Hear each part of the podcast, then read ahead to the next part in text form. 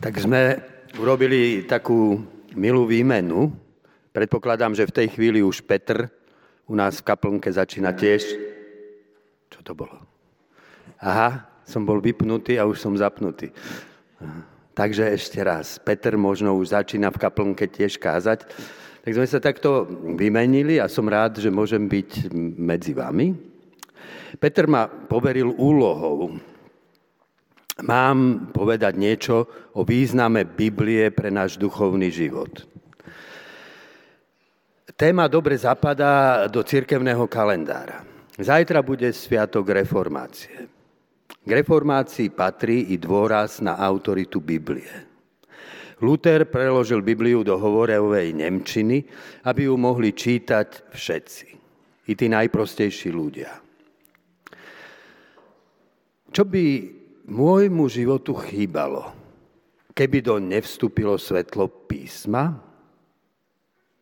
Chýbali by v ňom dve základné síly, o ktoré sa opieram.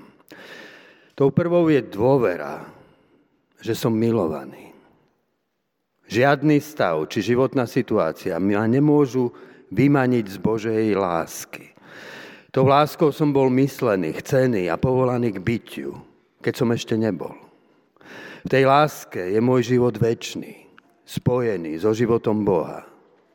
Z každého pádu sa k tej láske môžem vrátiť a začať od znova. Jej základ je totiž v milosti, darovanej v Kristovi. Tou druhou silou je vízia ľudskosti, čo presahuje všetky etické systémy.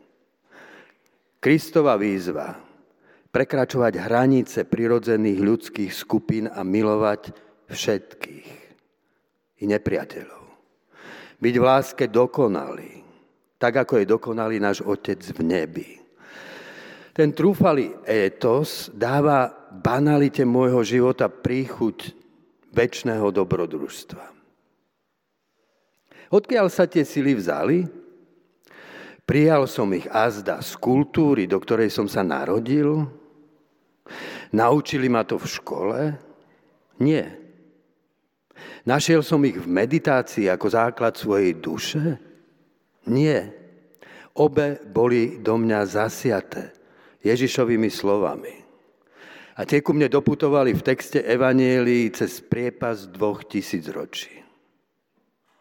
Stav môjho vnútra sa mení ako počasie na oblohe. Nie sa tu o čo oprieť. To pevné, nemené, čo žiari v strede môjho vnútra a uchováva vo mne dôveru vo väčšinu lásku, nie je zo mňa. Pochádza to z Evanielia. Tak je to i so zmyslom môjho úsilia byť skutočným človekom. Milujte svojich nepriateľov, konajte dobro tým, čo vás prenasledujú. Dobrorečte tým, čo vám zlorečia. Hm.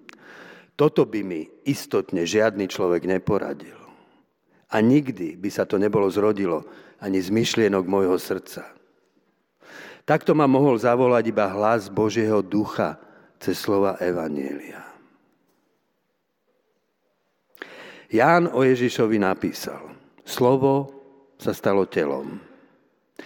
Neplatí to v istom zmysle o každom človeku? Mentálny materiál nášho vnútorného človeka je vytvorený z jazyka, zo slov, ktoré sme počúvali, z textov, ktoré sme čítali, z myšlienok, ktoré sme prijali za svoje. Slova, ktoré príjmem do srdca, určujú to, akým človekom sa stávam. Medzi textami vpísanými do mojej pamäti je i to slovo, ktoré sa stalo základom všetkého, kým som osvetľuje vo mne všetky ostatné slova. Dáva smer môjmu životu. Uvoľňuje putá, ktoré ma viažu k mojej skupine i putá, ktorými sa zvezujem ja sám. Ak by do základov mojej duše neprenikol duch toho slova, mechanicky by som preberal názorové prúdy, mýty a predsudky mojej kultúrnej skupiny. Zo zajatia skupiny by som sa snažil uniknúť možno k radikálnemu individualizmu. Budem sa riadiť iba hlasom svojho srdca. Kto ma však vyslobodí? z ilúzií a predsudkov môjho vlastného srdca.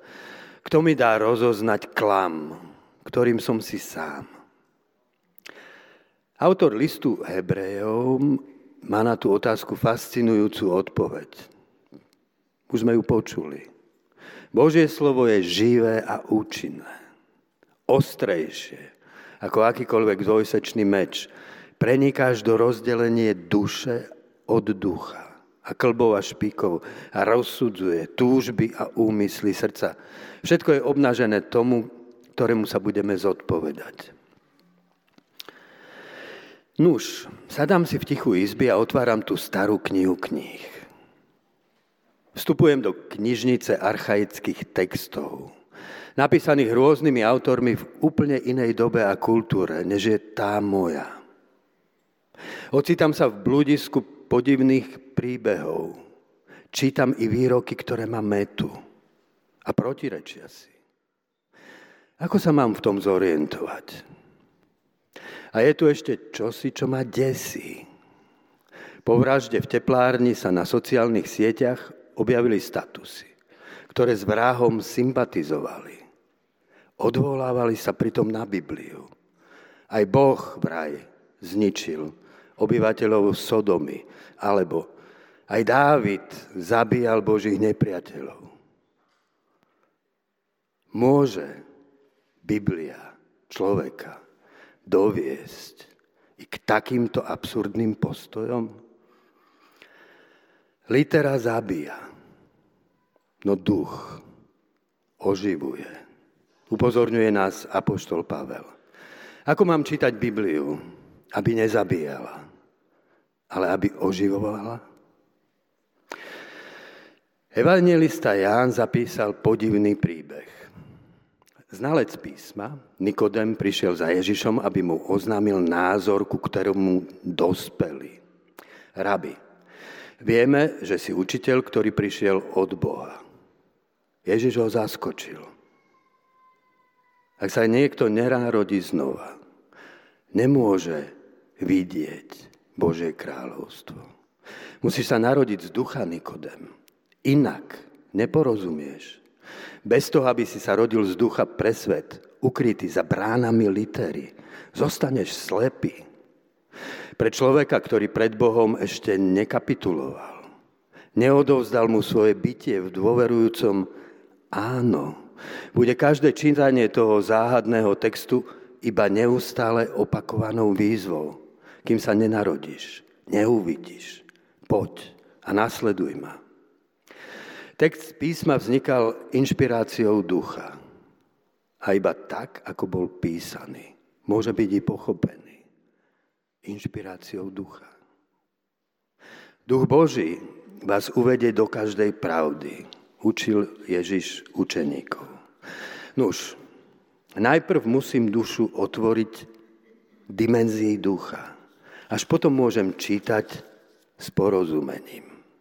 V modlitbe srdca zostupujem k duchu, na to miesto, kde sa ustavične rodím z bytia, čo ma on nekonečno presahuje. Tíchnem v pokore pred pravdou, ktorú nepoznám. Púšťam z hlavy všetky vopred hotové odpovede. Tie, ktoré som si osvojil sám, i tie, ktoré ma naučili iní. Mažem popísanú tabulu vnútra. Staviam sa pred písmo celkom otvorený a kladiem mu bytostné otázky. Tak sa môže zrodiť skutočné oslovenie. Goethe o tom napísal toto. Biblia sa stáva tým krajšia, čím viac je pochopená. To znamená, že každé slovo, ktoré človek na seba zvláštnym spôsobom stiahne za určitých okolností, času a miestnej situácie. Má svoj vlastný, zvláštny, bezprostredne individuálny význam. Už potrebujeme otvorenosť duchu. Otvorenosť duchu si v prvom rade vyžaduje dôveru. Lukáš v závere Evanielia zachytil scénu stretnutia vzkrieseného Ježiša s dvoma skľúčenými učeníkmi na ceste do Emaus. vy nechápaví a neochotní srdcom uveriť všetkému, čo hovorili proroci. Povie im. Podmienkou porozumenia je viera, dôvera, že hoci nerozumiem, text prehovorí a napokon ma dovedie cez labyrint litery k duchu. Čo to vlastne tí proroci písali? O Mesiášovi písali ako o triumfálnom bojovníkovi, kráľovi, ktorý stína hlavy nepriateľov a brodí sa v ich krvi. Tak nejako si ho tí dvaja učeníci predstavovali. V písme sa však nachádzajú i úplne protikladné obrazy Mesiáša. Bol trápený, nechal sa ponižovať, neotvoril ústa, ako baránok bol vedený na zabitie. Ako mali učeníci vo svojich hlavách zmieriť toto protirečenie. Jeden druh nedôvery v písmo je prostý. Sú to texty plné protirečení, neverím im. Nuž, nečítam Bibliu. Druhý druh nedôvery je o mnoho subtilnejší. V mene viery ignorujem protirečenia, na ktoré pri čítaní narážam. Text si zjednoduším, aby som unikol paradoxom a rozporom. Biblické texty si jednoducho neprotirečia a hotovo. Čo si také urobili s písmom učeníci? Znepokojúci obraz trpiaceho a zabitého Mesiáša dali do zátvorky. Práve na to ich Ježiš upozornil. Neboli pripravení uveriť všetkému, čo hovorili proroci.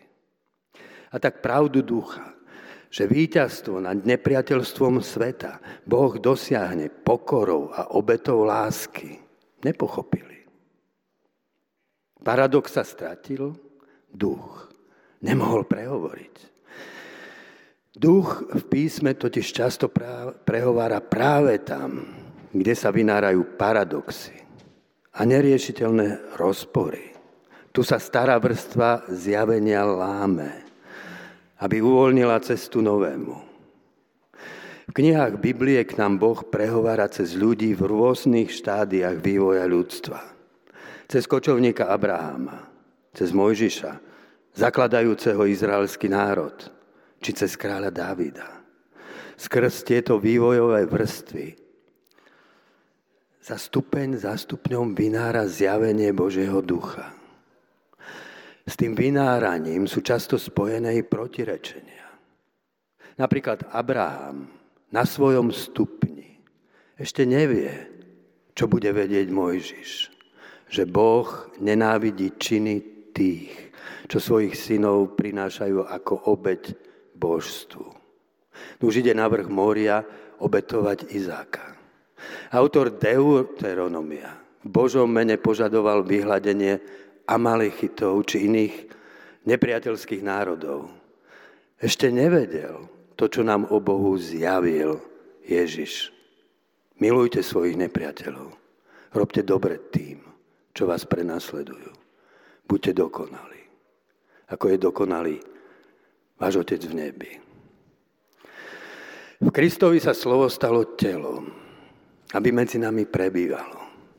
Nož práve cez Krista vstupuje duch a osvetľuje literu písma cez všetky jej nejasné vrstvy až k prvotnej temnote.